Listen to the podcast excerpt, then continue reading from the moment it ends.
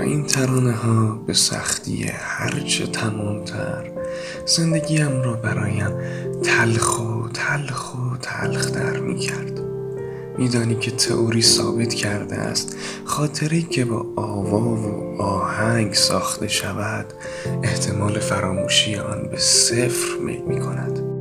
شاید علاقه مشترک و یکسان ما به موسیقی در هر نقطه از آن باعث شد که با هم آشنا شویم.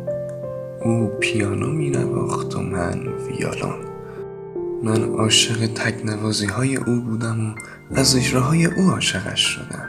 باید فقط آنجا می نشستی گوش می کردی و نگاهش می کردی سفر در زمان و مکان بود.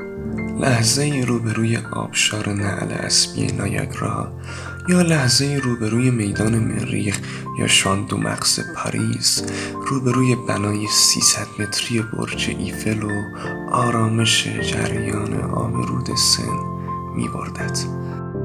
حرکت دستانش و نگاه آرامش اگر در جایگاه تماشاچیان حاضر بودی و هنگام نواختن به اون نگاه می کردی معلق شدن در فضا و خیره شدن به هفت خواهر خوشه سریا بود.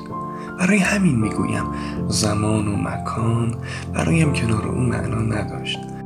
الان ده ها سال از آشنایی من با او میگذرد و موهایم هم سفید شده.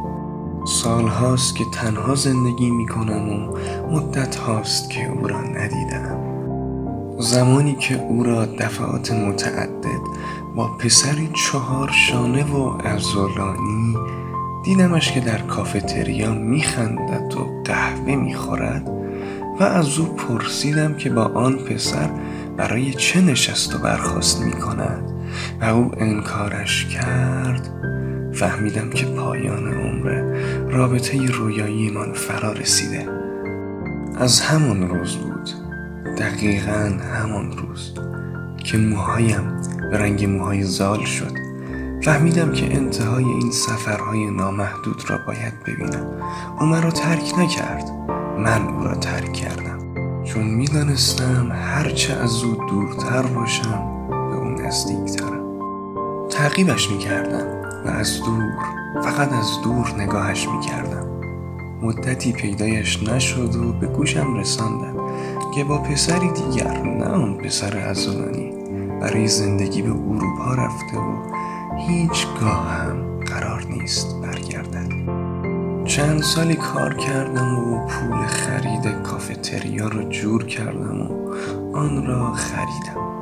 از آن زمان هر روز یک ساعت زودتر از شروع کار کافه به آنجا می روم و در همان میز همیشگی.